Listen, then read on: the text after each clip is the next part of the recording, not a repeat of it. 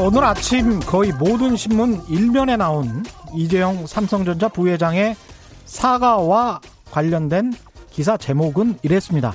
이재용, 제 아이들에게 경영권 물려주지 않겠다. 제 아이들에게 경영권을 물려주지 않겠다는 말에 대한 평가는 떠나서 거의 모든 기사에 제대로 드러나지 않거나 축소되어 있는 건 이것이죠. 대체 이재용은 왜 사과를 한 거지? 아십니까? 왜 사과를 했는지? 우리나라 기사만 봐서는 왜 사과를 했는지도 명확치 않은데요. 관련해서 뉴욕타임즈 기사 제목을 보니까 이렇게 되어 있네요. 삼성그룹의 승계자가 부패와 노조 탄압에 대해서 사과했다. 부패와 노조 탄압에 대해서 사과했답니다. 깔끔하죠? 명확하고. 부패와 노조 탄압을 사과는 재벌의 사과 내용도 제대로 전달하지 못하는 한국 언론은 아비를 아비라고 부르지 못하는 홍길동들인 겁니까?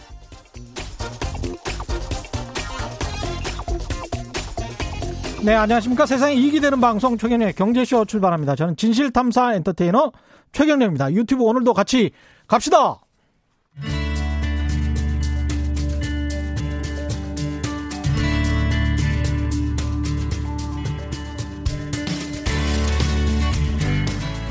경제방송. 아무거나 들으면 큰일 납니다. 듣고 또 들어도 탈이 나지 않는 최경령의 경제쇼. 네, 어려운 경제 이야기를 늘 재밌게 풀어주는 홍춘욱의 경제 금융 이야기. 홍춘욱 EAR 리서치 소장과 함께합니다. 안녕하십니까? 네, 안녕하세요. 예. 오늘은 어떤 주제를 가지고 어, 오셨나요? 이제 최근에 가장 많이 예. 받았던 질문 중에 하나가 네. 어, 한국이 기축통화 국가가 아닌데 그렇죠. 예, 그 제로 금리가 웬 말이냐. 유튜브 댓글에도 굉장히 많이 나와요. 네, 그래서 예. 오늘 그 이야기를 좀 해보려고요. 그러니까 기축통화도 아닌데 제로금리 쪽으로 가도 괜찮은 건가? 그렇죠. 그래서 그런 이야기를 들을 때마다 이제 음. 저는 이 이코노미스트로 이제 일을 예. 하면서 보면 어, 우리나라를 일단 그 기축 통화 국가는 아니잖아요. 근데- 아니죠. 예, 예. 근데 국제 통화 국가는 맞잖아요. 그렇지 않습니까? 국제 통화국. 예. 예, 그렇죠. 그러니까 국제적으로 서로 금융 시장에서 필요로 한 돈들을 자유자재로 이렇게 거래하는 그렇습니다. 세계에서 보면 예. 대략 한 13위, 14위 정도 되는 음. 통화, 국제 통화잖아요. 그렇게 따지고 보니까 그러네요. 예, 그래서 우리나라 경제력에 비해서는 음. 통화의 순위는 조금 처지는 편이긴 한데 예. 예, 경제력은 그보다 더 높죠. 그렇죠. 예. 2, 3위 정도 쳐집니다. 그죠? 예. 예. 그래서 뭐 이제 작년 통계가 딴 나라가 안 나왔으니까 모르지만 대략 한 10위 언저리에 있잖아요. 그런 음. 예. 거에 비해서 우리나라 경제력이 이렇게 올라와 있는 상황에서 우리나라 통화를 자꾸 너무 아. 옛날 그 트라우마 때문에 1997년 그렇습니다. 외환위기의 예. 트라우마 때문에 어 뭐 기축 통화랑 비교하면 당연히 약한 통화죠. 그렇죠. 그러나 예. 전 세계 우리나라랑 비슷한 그런 영향력들을 가지고 있는 통화들이나 또는 그런 나라들이 하고 있는 음. 통화 정책들을 살펴보면 제로 금리는 뭐 당연하고 예. 더 나가서 양적 완화하는 나라들이 굉장히 많거든요. 그렇죠. 예, 그런데 이제 그냥 우리나라가 경제 상황이 좀 어렵고 음. 특히 이제 어, 올- 그 최근에 발표됐던 4월달 소비자 물가 기억하시잖아요. 예, 예.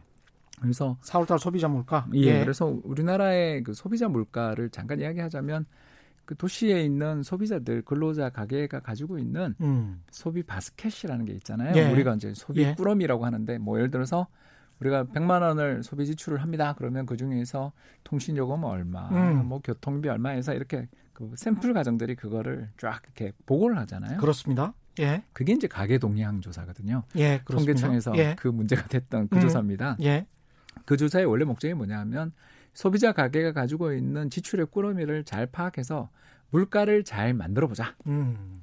소비자 물가 지수를 잘 만들어 보자는 의도대로 만든 지수니까 예. 그걸 갖고 불평등이 어떠냐 이야기하는 건 조금 어려움이 음. 있죠. 왜냐하면 예. 그 조사의 가장 핵심은 사실 당신 얼마 썼어요? 아. 어, 예전에는 뭐 예를 들어서 통신 요금에 얼마 썼는데 지금 얼마 쓰는지를 음. 제대로 알아야 소비자 물가를 만드니까. 그렇죠.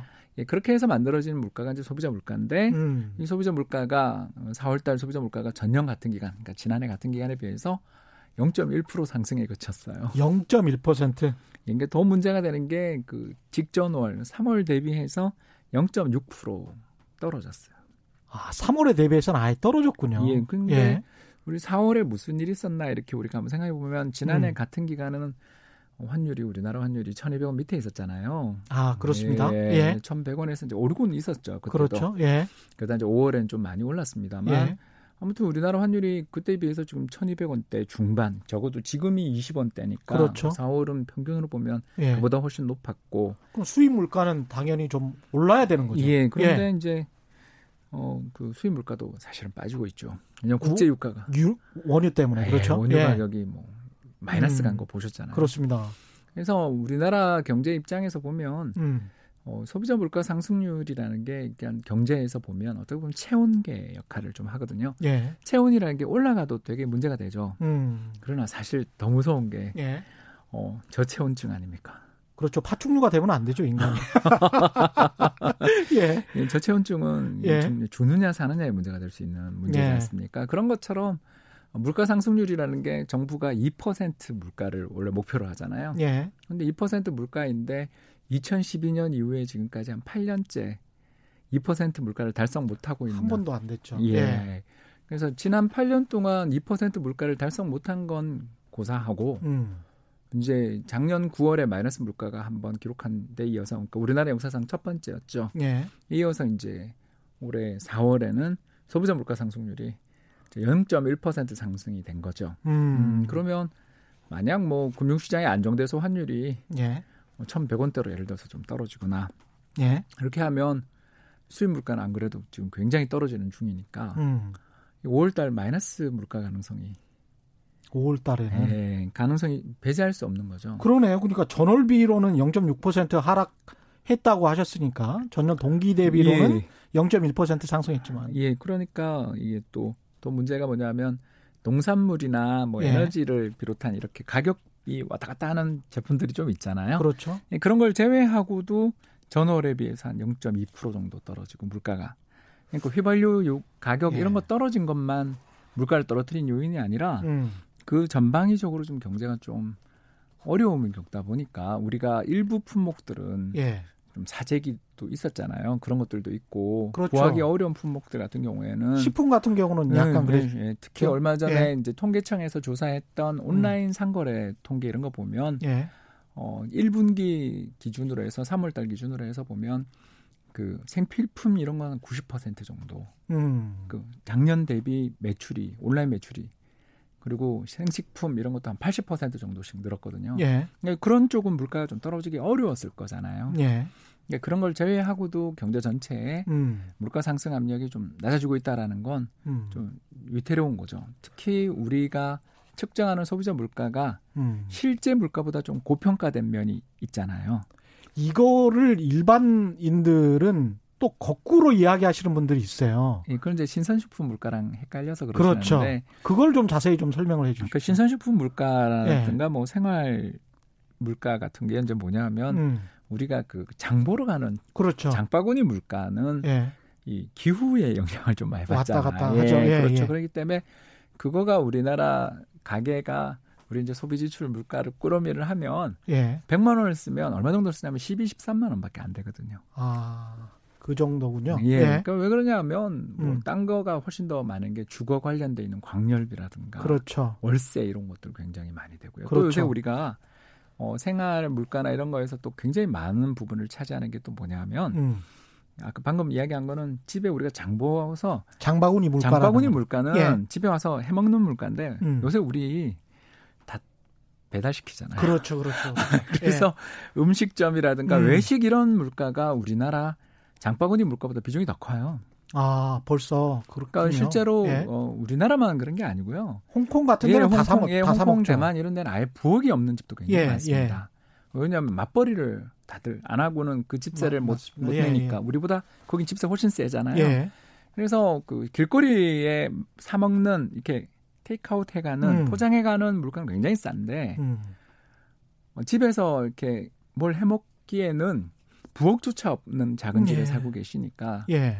그래서 대부분이 이제 사 먹는 그렇죠. 그래서 굉장히 길거리 음식 문화가 발달한 나라들을 발견할 수 있는 거죠. 그렇습니다. 근데 우리도 지금 사실은 헛벌이로는 좀 어려운 세상으로 점점 가고 있지 않습니까? 그렇죠. 그러니까 예. 이제 맞벌이도 많고 특히 여성의 사회적 지위들이 올라가고 있는 과정에서 음. 또 나라에서 어디 보면 그 어, 어린이들 또는 유아 이 돌봄 관련된 이런 것들 뭐 무상보육 이런 것들을 굉장히 확충해 나가고 있는 그렇죠. 중이니까 예. 우리나라 이제 미래는 앞으로 장바구니 물가의 비중은 계속 줄고 아. 그리고 우리가 외식 물가라든가 뭐 밖에 나가서 사 먹는 예. 어, 음식점에 가서 한다든가 배달 이런 것들의 비중이 훨씬 더 커지는 세상이 오는 거거든요. 이미 와, 왔는지도 모르겠습니다. 이미 역전된 것 같아요, 저는 예. 사실은. 그러니까 그러기 때문에 어, 우리가 뭐 돈 만 원 들고 시장 갔더니 살 게 없어요. 10만 원 들고 갔더니 살 게 없어요라고 어. 하는 거는 사실 물가를 측정하는 데 있어서 올바른 방법이 아닐 수 있고요.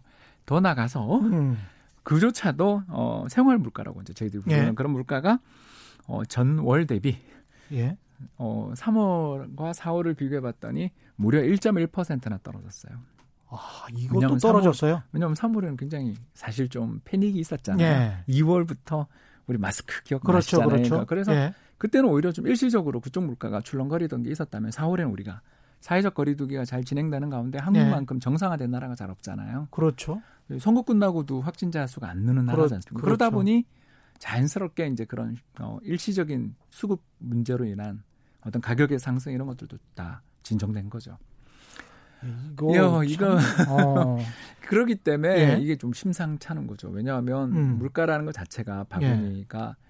소비자 물가라는 지수 자체가 좀 과거의 지출을 가지고 우리가 현재의 물가를 음. 측정하는 거 어쩔 수 없잖아요. 예. 그런데 아시는 것처럼 뭐 새로운 물건이나 제품들이 음. 가격이 굉장히 많이 떨어지잖아요. 예. 가장 대표적인 게 의류 건조기잖아요.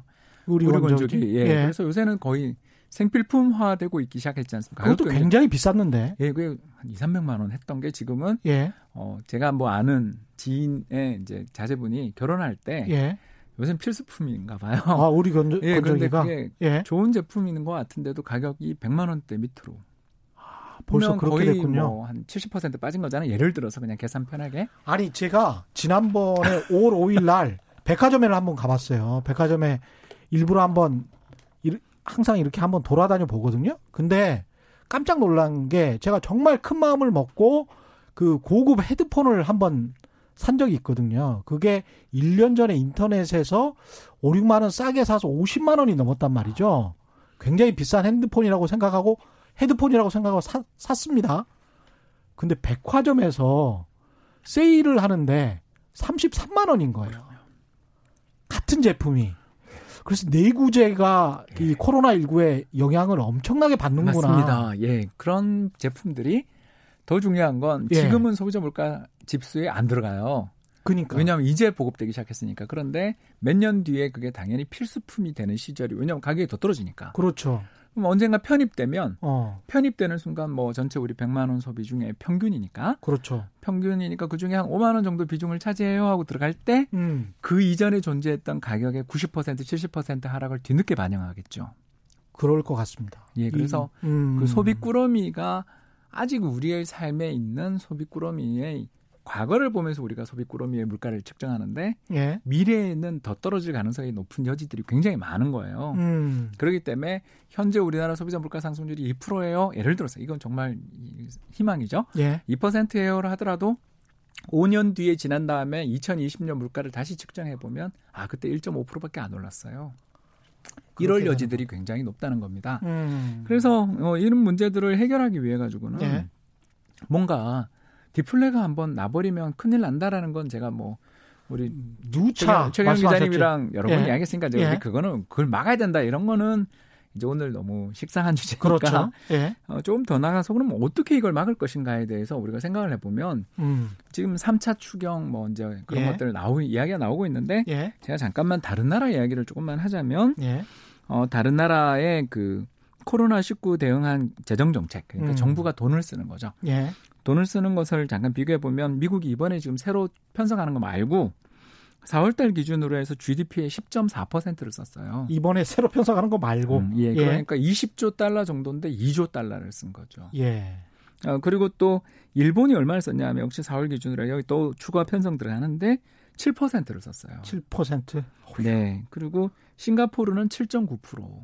아, 싱가포르도 그렇게 많이 썼군요. 네, 독일은 1.8%를 썼는데 대신 여기는 아시는 것처럼 금융 쪽에서 GDP 예. 거의 30%를 썼잖아요. 예, 맞습니다. 예. 그러니까 이런 거를 생각하는데 우리나라 1차 추경이 얼마였냐면 11조 원, 2차 추경 12조 원 합쳐서 한 23조 원, 4조 원 정도. 예. 거기다 이번에 2, 30조 정도 이제 3차 추경을 더 한다 하더라도 예. GDP 2% 정도. GDP 2%. 왜냐하면 우리나라 2천조 원 정도 되잖아요. 아니 싱가폴도 그렇게 많이 쓸 수 있군요. 예, 그러니까 그 재정을 건전하게 만들고 국가 신용 등급을 triple A나 double A 우리는 이제 double A고 예. 싱가 싱가포르는 triple A지만 예. 이렇게 국가 신용 등급을 잘 관리하는 이유가 뭐냐면 음. 어려움이 왔을 때 그걸 헐어 쓰기 위해서 그렇지. 예. 그렇죠. 그렇지 않습니까? 그런데 예. 이제 재정 정책은 또 우리 최 기자님하고 저하고 또 몇 번 우리 흥분한 적이 예. 있지 않습니까? 그러니까 오늘은 어. 재정 정책 예. 이야기는 요 정도 하고 그렇죠. 어. 이미 이제 뉴스 보도도 몇 번 됐던 내용이니까 음. 이제 저는 오늘 통화 정책 아까 기축 통화, 통화 이야기를 이제 조금 예. 해보고 싶습니다. 그러니까 재정 정책은 더 써야 되는 거는 맞는 거고 어제 뭐 최분 교수님도 그런 이야기는 하셨으니까요. 네, 그건 뭐. 예. 통화 정책에 집중을 해 보면 한국은 지금 정책 금리는 0.75% 0%대인 예. 거죠. 예. 그래서 주요 선진국 중에서는 제일 높은 편이고요. 예.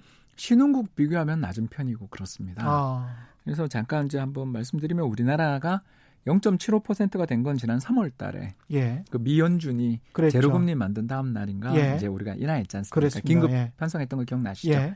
그래서 이제 우리나라는 0, 초유의 0.75% 금리인데 음. 우리나라 말고 다른 나라를 한번 오늘도 비교 비교 한번 해보자 싶어서 예. 일단 유럽 중앙은행은 오래전부터 0% 0%? 예.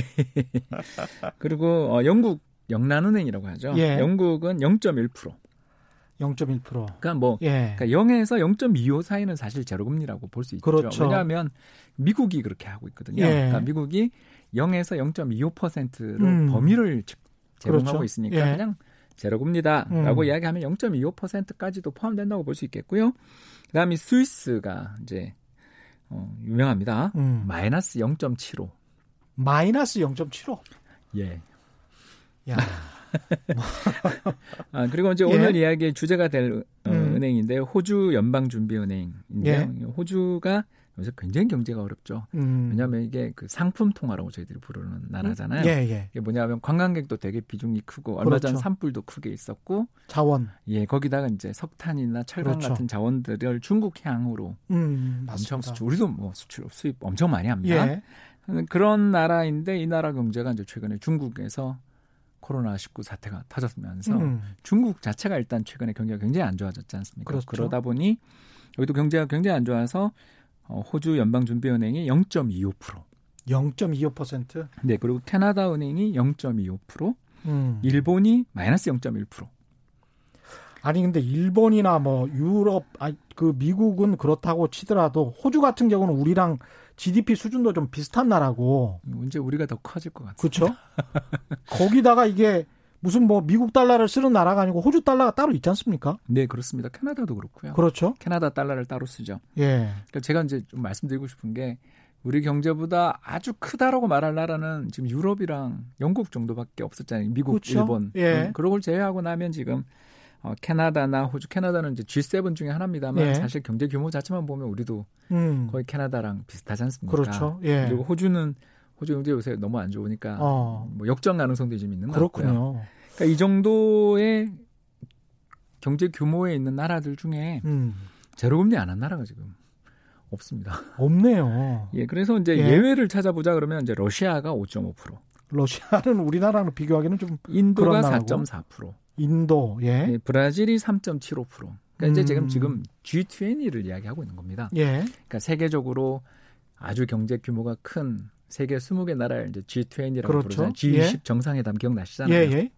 그래서 그런 나라들 중에서 놓고 보면 음. 한국이 경제 규모나 경제 수준, 1인당 국민소득 음. 수준이나 음. 이런 걸 놓고 보면 선진국 쪽에 포함되는 나라인데 그렇죠. 그러니까 그 중에서는 우리나라 정책 금리가 음. 가장 높은 편에 속하는데 음. 음. 그동안 우리가 다른 나라에 비해서 정책 금리가 높았던 이유는 저는 충분히 이, 이유는 있었다고 생각하는 게 예. 다른 나라는 지금 전부 마이너스 물가 근처에서 굉장히 어려움을 겪었고 특히 유럽은 재정 위기 예. 하면서 은행들이 그 제가 음. 예전에 모 연금에 있었잖아요. 예. 그래서 이제 이탈리아에 있는 아주 큰 은행을 간 적이 있었습니다. 세계 10대 음. 은행 안에 들어가는 큰 은행인데 예. 어 2010년 재정 위기가 터지기 전이 예를 들어서 대출이 100이라고 하면 음. 지금 얼마냐면 60, 70이에요. 60, 70. 그 말은 예. 뭘 뜻하냐면 예. 은행이 대출을 회수했다는 뜻입니다. 어. 그러니까 왜냐하면 부동산 시장도 굉장히 어려움을 겪고 예. 경제 자체가 너무 성장 탄력이 둔화되고 또 계속 금리 차입이 어려웠어요. 왜냐하면 재정 위기를 겪었잖아요. 음. 그러면서 이런 나라들은 뭐 스페인이나 이탈리아에 있는 나라들은 은행에 자산이 준다. 예. 대출을 예. 회수했다라는 건 음. 30% 20%의 대출을 누군가한테서 돌려받았잖아요. 그렇죠. 예. 그러니까 이런 주, 상황이 벌어지는 건 우리 외환위기 때 겪었던 그런 일이거든요. 그러니까 신용 경색인 거죠. 예. 그리고 예. 금융 시스템이 그냥 얼어붙은 상황이라고 음. 해서 경색이라는 표현을 예. 쓰는 거고요. 그래서 이런 여건이 벌어지게 될 때는 경제가 걷잡을 수 없는 악순환에 그럼요. 그러니까 우리가 돈을 빌렸는데 어. 만기가 됐어요. 예. 만기가 됐는데 당연히 연장이 될 줄 알고 있었는데 왜냐하면 음. 제가 그동안 이자 연체한 것도 없고 음. 관계랑 좋았는데 갑자기 은행이 아, 저 어려워져서 죄송합니다. 돈 갚아라. 대출 회수하겠습니다. 그런 사람이 사, 30, 40이나 됐다는 거죠. 네, 야, 그러면 그, 100에서. 그 상황에서 이 사람이 다른 은행 가면 음. 뭐라고 묻냐 하면 왜 그 전에 주거래은행에서 대출 받으신 건 어떡하고 왜 우리한테 오셨습니까? 라고 하겠죠. 아. 이게 이제 무슨 의미가 되냐면 신호가 되거든요. 예, 파산이고 예, 이 사람이 어려워, 이 기업이 음. 어려워라는 신호로 다른 은행이 받아들이겠죠. 그렇죠. 그래서 이런 사례에서 제가 말씀을 좀 드리고 싶은 게 뭐냐면 음. 그만큼 굉장히 어려운 여건에 있을 때는 아예 당연히 제로 금리 가는 게 맞고 예. 또 마이너스 금리 0.1%의 마이너스 금리를 유럽이 하는 거는 저는 동의하고 음. 우리가 그동안 금리 높았던 건 아예 우리 경제가 좋았던 탓이라고 예. 저는 생각합니다. 음. 그래서 그동안 우리나라 정부 정책 금리가 뭐 1.75%까지 작년 재작년에 인상되고 했던 거는 예. 뭐 그럴 수 있다고 생각하는데 이제 음. 우리가 어, 그나마 좋았던 한국이 1분기에 이제 마이너스 성장하고 음. 2분기는 더 마이너스 성장할 것 같잖아요. 예. 왜냐하면 수출이 이번에 어. 마이너스 20% 나는 거 봤지 않습니까? 예. 어, 그런 여건에서 또 한 번 수출이 어려움을 겪으면 문제가 생기는 게 뭐냐면 음. 우리가 수출이 꾸준히 잘 될 거라고 생각하고서 기업들이 캐파를 생산 능력들을 갖추잖아요. 예. 공장 설비를 예. 갖추잖아요. 그런데 갑자기 마이너스 20% 하면서 한 100만 대 정도의 자동차, 100만 대 정도의 헤드폰을 생산해 놨는데 80만 대만 팔렸다. 음. 자, 무슨 일이 벌어집니까? 20만 대는 재고죠. 그렇죠. 재고입니다. 예. 예. 그안 팔린 재고를 들고서 기업이 가고 있는데 음. 그 기업에서 다음 해에 경제가 좋아졌어요. 그래서 5% 성장했어요. 음. 자, 그러면 105만 대가 팔렸습니다. 예. 문제가 해결됐습니까? 여전히 재고는 남아 있죠. 예, 재고 15만 대가 남아 있는 거잖아요. 예. 이해되시죠, 여러분? 음, 그러니까 무슨 음. 말인지 아시겠죠? 그러니까 예. 경제가 음. 정상적으로 쭉 간다고 해서 마이너스 났다가 플러스 나면 그냥 회복된 게 아니에요. 예. 그 전에 받았던 상처는 그대로 남아 있는 그렇죠. 상황에서 특히 연식 바뀐 차가 음. 제값을 받을 수 있습니까? 받을 수 없죠. 작년에 나온 헤드폰이 올해 같은 가격으로 팔립니까? 아, 안 팔리죠. 예. 이게 디플레지 않습니까? 음. 가격을 깎아줘야 팔리는 물건들이 음. 시장의 대부분을 차지하게 되는 상황이 오게 될 때, 그리고 우리 다 아는 것처럼 다른 사람의 매출은 곧 저의 월급일 수도 있지 않습니까? 그렇죠. 그렇지 않습니까? 예, 예. 기업이 돈을 벌지 못하고 매출을 올리지 못하는 상황에서 월급이 제때 잘 나올 거라고 생각하면 또는 월급이 깎이거나 월급이 동결되거나 또 이건 정규직들 이야기고요. 예. 비정규직은 어떻게 되겠습니까? 해고를 당할 수도 있죠. 예. 가세요 그러더라도 아무 예. 말이 없는 거죠. 음. 파견 근로자다 내가 예를 들어서. 그렇죠. 그러니까 이런 문제들 속에서 우리가 물가도 제로, 음. 성장률도 마이너스를 기록하고 있는 상황에서 왜 우리가 음. 제로 금리를 내리면 안 되는가에 대해서 고민을 한번 해볼 필요는 있지 않냐. 제로 금리로 내리는 게 꼭 그 어떤 도구마 같은 이론에만 빠져 있을 게 아니고 시대에 따라서 뭔가 우리가 유연하게 생각해야 되지 않나 이런 말씀을 하시는 것 같은데. 그렇습니다. 그래서 예. 이제 이렇게 이야기를 하면 예. 뭐또 얼마 전에 제가 책도 썼으니까 거기서 예. 이제 그런 주장을 펼치니까 디플레 전쟁이라는 책 쓰셨었죠. 예. 예. 감사합니다. 예. 예. 그래서 그런 주장을 펼칠 때 예. 제일 먼저 받았던 질문이 뭐 정책 금리 제로로 만들었다가 외국인이 음. 한국 채권 팔고 나가면서 예. 금리 급등할 가능성 없냐? 그 이야기 맨날 해요. 또 이 이야기도 외화 유출 무슨 뭐 예, 예 무서운 이야기. 뭐 그런데 우리나라가 예. 어, 오늘 아까 뉴스를 같이 들었지 않습니까? 예. 라디오 정보센터 뉴스를 예, 듣는데 뭐, 뭐 나왔었죠? 3월달 경상수지가 60억 불 흑자였다라는 걸 보셨잖아요. 아, 예. 거기다가 왜 이렇게 돈을 잘 버는 거예요, 우리는? 돈을 안 써서 문제가 생긴 예. 거죠. 왜냐하면 우리나라가 어마어마한 경상흑자를 기록하고 있거든요. 예. 연한 800억 불에서 1000억 불 정도의 경상흑자를 기록해요. 야, 800억 불에서 1000억 불이면은 네. 90조 원 정도. 네, 그래서 GDP 한5% 정도, 4% 정도의 예. 우리가 GDP가 2천조니까요. 예. 순자산이 이렇게 있는데 계속 캐시로 계속 현금으로 계속 외화를 예. 벌어. 그래서 2018년 그 세계은행의 세계 주요국 순채권 잔고 이런 걸 보니까 예. 한국에 한 400조 원 정도의 순채권을 들고 있다. 그렇죠. 근데 이제 일본이 얼마인가 봤더니 80조 엔이더라고요. 그러면 음. 우리 두 배밖에 안 되는 거죠. 왜냐하면 환율이 이제 1대 음. 10이라고 쳐도. 예. 그래서 세계에서 가장 돈을 많이 운용하고 있는 나라 해외 순채권 국가 중에 하나인 일본의 이제 절반 수준까지. 어. 물론 이제 2018년 통계니까 예. 그거는 월드뱅크의 통계니까 음. 뭐 나라마다 그 사이 그렇죠. 또 사정이 있었을 수도 있습니다. 예. 다만 제가 말씀드린 건 옛날에는 우리가 음. 딴 나라에 가서 그 경상 적자 왜냐하면 우리 수출은 한 음. 물건은 잘 안 팔리고 그렇죠. 한국 기업들이 해외에서 수입을 되게 많이 해와가지고 음. 외화가 부족했어요. 그게 97년 이전의 그렇죠. 상황이었습니다. 예. 굳이 지금까지 이제 23년째 흑자죠. 음. 그런데 이제 그때 기억이 우리가 너무 인상적이니까. 그렇습니다. 예. 그 트라우마라고 예. 저희가 부르자 예. 정신적 외상을 입었잖아요. 예. 그래서 어우 외화 없어서 나라가 어려움을 겪었다라는 그 공포가 우리가 너무 컸고 그때 금모으기 운동 맞습니다. 했지 않습니까? 예. 저 같은 경우는 증권사 다니면서 어. 회사 그만두고 막 그랬거든요. 우리가 무역수지 흑자가 정말 이렇게 엄청나게 늘어난 게 그 정말 얼마 되지 않았어요. 그게 80년대 우리가 3조 호황 뭐 어쩌고저쩌고 하는데 딱 그때 한 3, 4년만 그랬고 맞습니다. 86년 그 아시안 게임하고 올림픽 고 전후만 그랬고요. 그 전에 전두환 정부 때 계속 또 적자였어요. 그다음에 박정희 대통령 때 또 계속 적자였거든요. 그래서 그 트라우마가 좀 있으니까. 그렇죠. 그래서 어, 외환보유가 고갈되고 음. 음, 더 나가서 어, 외, 외채를 또 잔뜩 빌렸는데 음. 환율이 급등하니까 예. 그 갚아야 될 돈이 순식간에 불어나잖아요. 예. 왜냐하면 뭐 1달러에 800원에 빌렸던 외채가 있었는데 음. 10억 불 빌렸다. 그러면 뭐 딱 8천억이잖아요. 근데 예. 환율이 2천원 됐어요. 어. 그러면 이렇게 두 배 이상으로 부채의 상환 부담이 커지잖아요. 그래서 그렇죠. 환율이 급등하면 우리 큰일 난다라는 게 음. 일종의 우리에게는 이제 도구마가 돼 있는 거죠. 근데 음. 23년, 22년 연속 경상흑자가 나는 과정에서 예. 어, 연한 천억 달러에서 500억 달러 정도 흑자가 계속 쌓이다 보니까 이제 무슨 일이 생겼냐면 예. 정부가 알아서 운용해 주는 게 비상금고가 외환보유고잖아요. 4천억 그렇죠. 불. 예. 근데 그것 말고 쌓인 돈들이 이제 아까 얘기하는 400조니까 음. 대충 4천억 달러 정도를 해외에 우리가 운용하는 돈만 민간에서 운용하는 돈만 4천억, 4천억 달러. 그리고 왜냐하면 국민연금만 해도 예. 국민연금이 700조가 넘었습니다. 국민 700조. 예, 근데 그 중에 30% 이상을 해외 투자하거든요. 그렇죠. 그러면 200조 이상을 해외 투자하잖아요. 예. 그리고 그 달러 자산이 대부분이지 않겠습니까? 주식시장이 예, 그렇죠, 가장 큰 게 그렇죠. 미국이니까. 예. 그래서 거기 또 KIC라고 혹시 들어보셨는지 모르겠어요. 예. 한국투자공사. 그렇습니다. 예, 거기도 1,500억 불이 넘어요.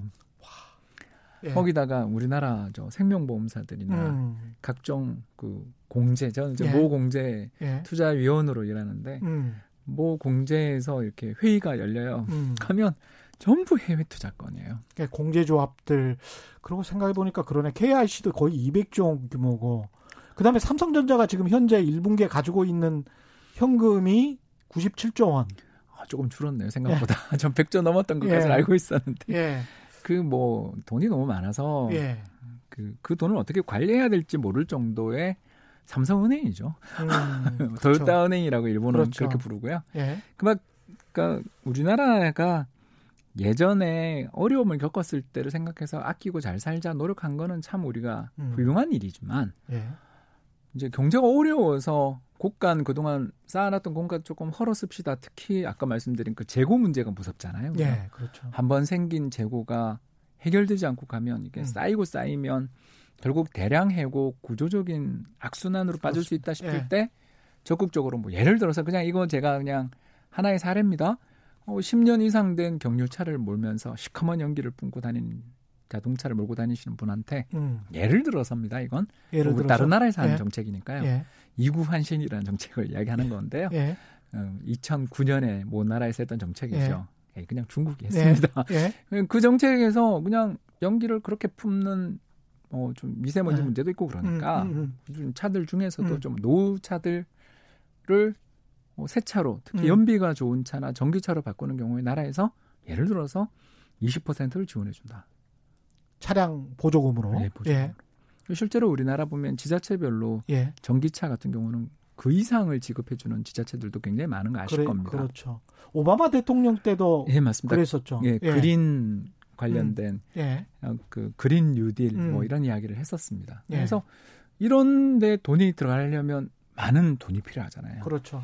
그래서 어. 그때 이제 그동안 재정 수지 흑자로 쌓아놨던 돈들 또는 해외에 투자해놨던 돈들 좀 가져와서 음. 쓰면 안 되냐라는 거죠. 음. 실제로 이제 그 제로로 인하했을 때 외국인 이탈할 거냐 이제 이거는 우리가 가보지 않은 길이니까 아무도 모릅니다만 그렇죠. 어, 2000년 이후에 외국인 투자자들이 연간 단위로 음. 한국 국채를 팔았던 적이 딱 두 번 있거든요. 예. 언제냐 하면 2008년이고 음. 언제냐 하면 2015년이었어요. 음. 15, 16년이었는데 예. 그때 이제 무슨 일이 있었냐 하면 2008년은 글로벌 금융위기가 난 거고요. 그러니까 예. 글로벌 금융위기가 나서 은행들이 시티나 오브 아메리카 같은 세계적인 금융기관들이 공적 자금 받았던 해잖아요. 그렇죠. 그러니까 뭐 해외 투자해놨던 돈들 그 사람들도 돈이 없으니까 빼간 음. 거고 2015년에는 또 무슨 일이 있었냐 하면 국제 유가 그때 20불 갔던 거 기억나시죠? 예. 예. 그러니까 100달러에 있던 유가가 음. 20불 갔었잖아요. 그러면서 음. 신흥 시장에 대해서 걱정들을 하게 되니까 해외 투자해놨던 돈들이 또 무서워서 돌아간 거잖아요. 예. 근데 그때 이제 무슨 일이 있었냐를 제가 한번 조사해 봤더니 음. 국고금리 한국을 대표하는 3년 만기 국고금리가 2008년에 무슨 일이 있었냐면 6%에서 3%대 후반으로 떨어졌고요. 음. 다시 이야기하겠습니다. 2008년 외국인이 한국에서 대대적인 채권 매도를 했던 첫 해가 2008년인데 예. 그 해에만 금리가 반으로 떨어졌고요. 음. 그러니까 6%대 있던 한국 국고금리가 3%대가 됐고요. 또 유, 출됐는데 금리는 떨어졌어. 예. 예. 그리고 2015년에 역시 우리나라 시장에서 외국인 투자자들이 채권을 팔았습니다. 팔았는데 그때 음. 어, 기억나시겠습니다만 역사상 처음으로 1% 금리까지 떨어졌죠. 예. 예. 그러니까 제가 이 사례에서 말씀드리는 게 뭐냐면 유출됐는데 금리가 떨어졌어요. 왜 그러냐면 예. 경상 흑자가 난다라는 뜻이 뭐냐면 이 나라에 예. 저축이 과도하다라는 뜻이거든요. 음. 다시 하겠습니다. 그러니까 예. 경제에 어떤 나라가 경상 흑자가 났어요. 좋은 일이죠. 근데 경상 흑자가 GDP의 5%예요. 우리나라죠. 음. 예. 이건 안 좋은 이야기죠. 왜냐하면 어. 그 경상 흑자라는 게 결국 음. 어, 수출에서 수입 뺀 건데 그렇죠. 수출하면서 벌어들인 돈만큼 음. 수입을 해오는 게 정상적인 나라인데 그렇죠. 수입은 그보다 덜했다. 예? 그럼 투자와 소비가 부진했으니까 해외 그... 물건에 대한 투자와 소, 비가 부진하니까 음. 흑자가 난 거잖아요. 그렇죠. 직관적이지 않습니까? 예. 경상수지 흑자 폭이 너무 커진다는 거는 투자와 소비가 부진하다는 그런 뜻입니다. 반대 증거다. 그 돈을 예. 아까 이야기한 것처럼 삼성전자가 100조씩 갖고 있는 거고 예. 현대차 그룹이 또 뭐 SK 그룹이 우리나라를 대표하는 그룹들이 예. 보면 그 시중 유동 자금, 부동 자금이 사상 최대다라는 뉴스는 매월 나오는 거 아시죠? 예. 그러니까 이런 어마어마한 시장의 유동성들이 다 뭐냐 하면 음. 해외에서 벌어들인 돈들을 제깍제깍 쓰고 투자도 하고 쇼핑도 하고 음. 뭔가 우리나라에 또 정 투자할 데가 없으면 M&A라도 하고 예. 뭐 이런 게 필요한데 우리가 너무 저축을 많이 하는 나라라 음. 경제에 쌓여 있는 현금이 부동 자금이 너무 많다 보니까 음. 외국인이 한국 채권을 조금이라도 팔면 그걸 누군가 사줄 사람이 굉장히 많다라는. 예. 그 사주는 게 이제 우리 각각 개인의 가정에서 산다라는 뜻으로 생각하시면 안 되고요. 음. 우리 남아 도는 돈을 기업들과 가게가 남아 도는 돈이 있다면 음. 그 돈을 어디다 놔두냐면 연기금과 은행에 보험에 넣잖아요. 그렇지. 예. 그러니까 거기서 사는 거죠. 음. 왜냐하면 거기도 예금을 주려면 또는 보험금을 지급하려면 운용을 해야 되잖아요. 그렇죠. 그래서 우리나라가 어, 채권 시장에서 굉장히 사자세가 센 거죠. 음. 그래서 외국인이 사냐 파냐는 사실 한국 채권 금리랑 거의 상관이 없는 때가 꽤 있다라는 거죠. 늘 그런 건 음. 아니지만 이게 당장에 우리가 재정 수지가 얼마가 3월에 뭐 마이너스가 얼마고 뭐 4월에 얼마고 그래서 이게 뭐 큰일 날 것처럼 오늘 뉴스에도 그런 게 나오더라고요. 예. 왜냐하면 예. 경제 규모가 커지면 음. 경제가 커지면 음. 그렇지 않습니까? 사업도 커지잖아요. 그렇죠. 그럼 사업을 많이 하면 매출이 커진다는 뜻이잖아요. GDP랑 매출이 비슷하다고 치면 예. 그러면 여러분 생각해 보십시오. 어떤 회사를 경영하고 있는데 그러니까 나라가 음. 회사다라고 생각했는데 예. 회사를 경영하는데 자기 돈만 갖고 회사를 경영하는 사람이 있습니까? 없죠. 예. 어, 삼성전자나 뭐 예. SK 하이닉스나 같이 굉장히 좋은 기업들이야. 순현금 자산으로 거기 부채가 없어. 부채, 부채 비율은 이제 어느 정도 있지 어느 정도는 갖고 예. 있어야죠. 예. 당좌를 갖고 있어야죠. 음. 왜냐하면 마이너스 통장은 좀 그럼, 만들어 그럼요, 그럼요, 그럼요. 예. 이해되시죠, 여러분? 예. 그러니까 은행이랑 거래 너무 안 하면 신용도가 음. 떨어질 수도 있습니다. 그냥 그 정도의 차원에서 어. 거래하는 거고요. 근데 예. 이제 정, 대부분의 정상적인 기업들, 그러니까 저는 삼성전자가 비정상이라는 뜻이 아니라 예. 돈을 너무 잘 버니까 그렇죠. 거기엔 빚이 없는 거고요. 음. 대부분의 정상적인 기업이라면 예를 들어서 어 2천억 2천조 우리나라죠. 2천조의 매출을 발생시키기 위해서는 음. 자기 자본 한 100조 정도의 100조 정도의 부채를 좀 지는 게 정상 아닙니까? 예. 자기 자본만 갖고 장사를 하면 음. 그 경기가 좋아질 때 투자를 신속하게 하기가 어려울 수도 있는 거고 예. 또 혈유 현금도 좀 확보하고 있어야지 음. 그렇지 않습니까? 예. 어, 경기가 좀 나빠질 때 어, 부채도 좀 가지고 있어야지 음. 어디든 급하게 마케팅을 좀 세게 한다든가 이럴 때 열돈을 쓸 수 있는 거잖아요. 예. 그래서 외환위기 이전처럼 자기 돈 100조에 부채가 400조 이건 좀 곤란하죠. 음. 우리는 옛날에 그랬습니다. 예. 근데 지금은 훨씬 줄었단 말이에요. 음. 그런데도 매출이 잘 나가고 경제가 커지면 또 이익이 쌓이면 자산도 커지고 부채도 커지는 거잖아요. 그렇죠. 그래서 가계 부채나 국가 부채는 매년 사상 최고가 된, 최고치가 된다라는 게 당연한 겁니다. 그렇죠. GDP가 경, 항상 사, 상 최고치가 되는 것처럼. 네, 경제가 예. 성장했으니까. 예. 그러니까 중요한 건 그 나라 경제에서 정부가 음. 어, 이자를 얼마 내니를 물어봐야 되는 거죠. 그렇습니다. 예. 악성 부채가 있는가? 예. 고금리 부채가 있는가? 음. 그래서 뭐 정부가 한 해에 음. 이제 우리나라 예산 기준입니다. 한 500조 정도의 예산을 가지고 있다고 치면 예. 계산하기 쉽게 그냥 했습니다. 예. 근데 500조 정도의 국가 예산을 운영하고 있는데 1년에 내는 이자 비용이 5조다. 5조. 1%잖아요. 이게 문제입니까? 껌이죠. 이걸 껌이라고 이야기를 하죠. 예. 그러니까 이제 예. 그각 개개인의 빚 예. 그리고 기업과 가계의 빚은 어, 음. 이자가 중요해요. 굉장히 음. 중요하고 또 그 이자는 항상 아까 우리가 이탈리아 은행 이야기했던 거 잊어버리시면 안 되죠, 그죠? 예. 이 빚을 상대가 언제든지 예. 상환 요구를 할 수 있어요. 음.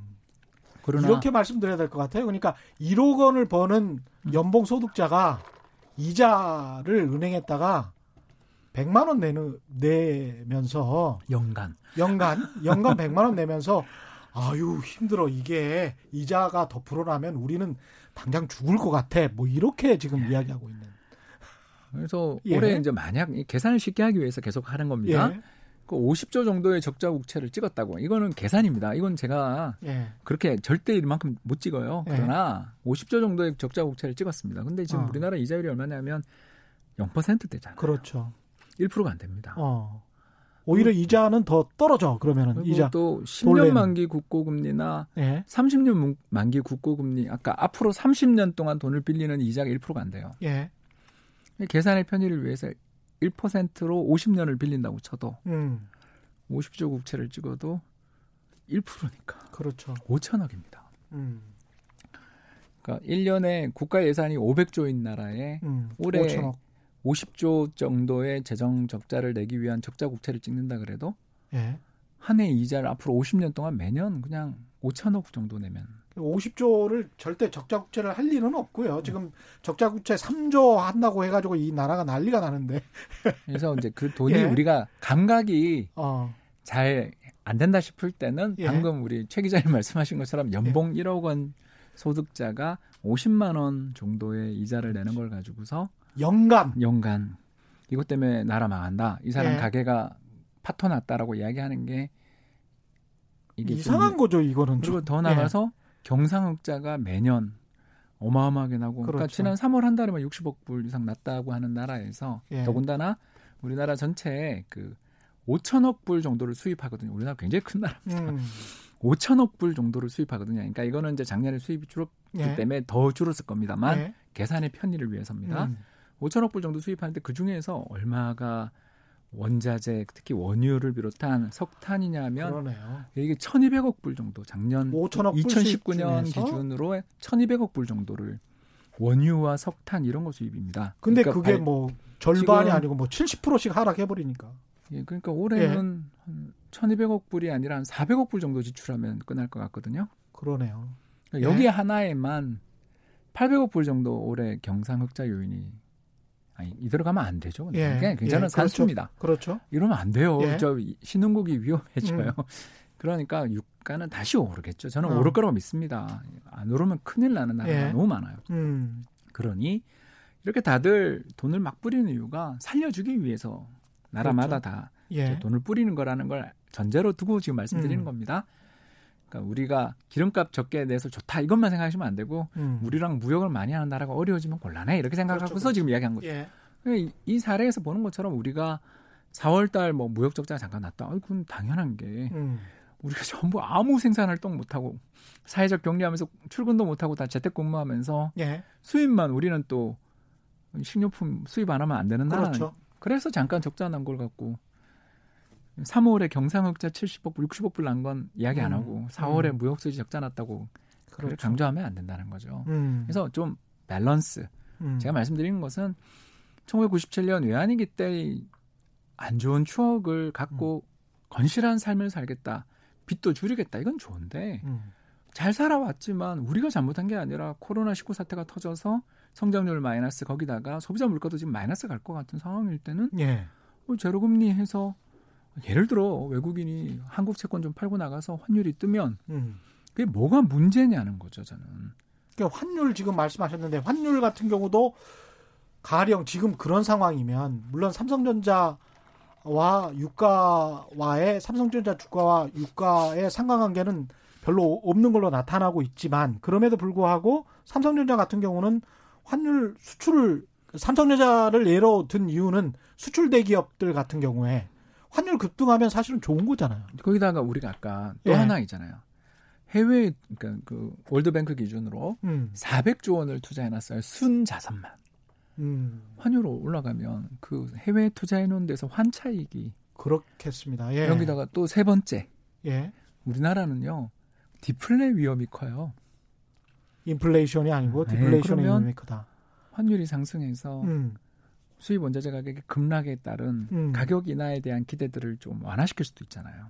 그렇 아 그러네요. 예. 오히려 어. 그래서 어, 이런 상황에서 저는 어, 호주를 한번 벤치마킹 해보자. 호주를. 예. 그래서 예. 얼마 전 호주 중앙은행이 아주 재밌는 보고서를 내놨어요. 이게 예. 뭐냐면 Unconventional Monetary Policy라는 제목의 예. 보고서인데 이게 별거 아닙니다. 그냥 음. 이라는 그렇죠. 뜻이에요. 그러니까 예. 정책 금리를 전환하는 정책을 이제는 저희가 지금 할 수 없는 여건이에요. 음. 라며 세 가지를 발표를 했습니다. 그러니까 우리나라보다 음. 경제 규모도 적고 그죠? 음. 신용 등급은 우리보다 한 등급 높아요. 예. 거긴 triple A니까. 예. 근데 우리도 뭐 더블 A 플러스니까. 음. 우리는 일본보다 두 단계. 중국보다도 예. 두 단계. 그렇죠. 예. 뭐 세계에서 우리보다 신용 등급 높은 나라는 싱가포르랑 호주 정도 몇 개 없습니다. 음. 계속 이야기를 하자면 독일 정도입니다. 예. 계속 이야기하자면 이 나라가 어떻게 했냐면 세 가지를 냈는데요. 재밌습니다. 첫 번째, 음. 정부 정책 금리는 0.25%. 요건 아까 했죠. 예. 자, 두 번째, 국채 금리를 음. 정부가 발행한 10년, 30년, 50년짜리 국채가 쫙 있을 거 아닙니까? 예.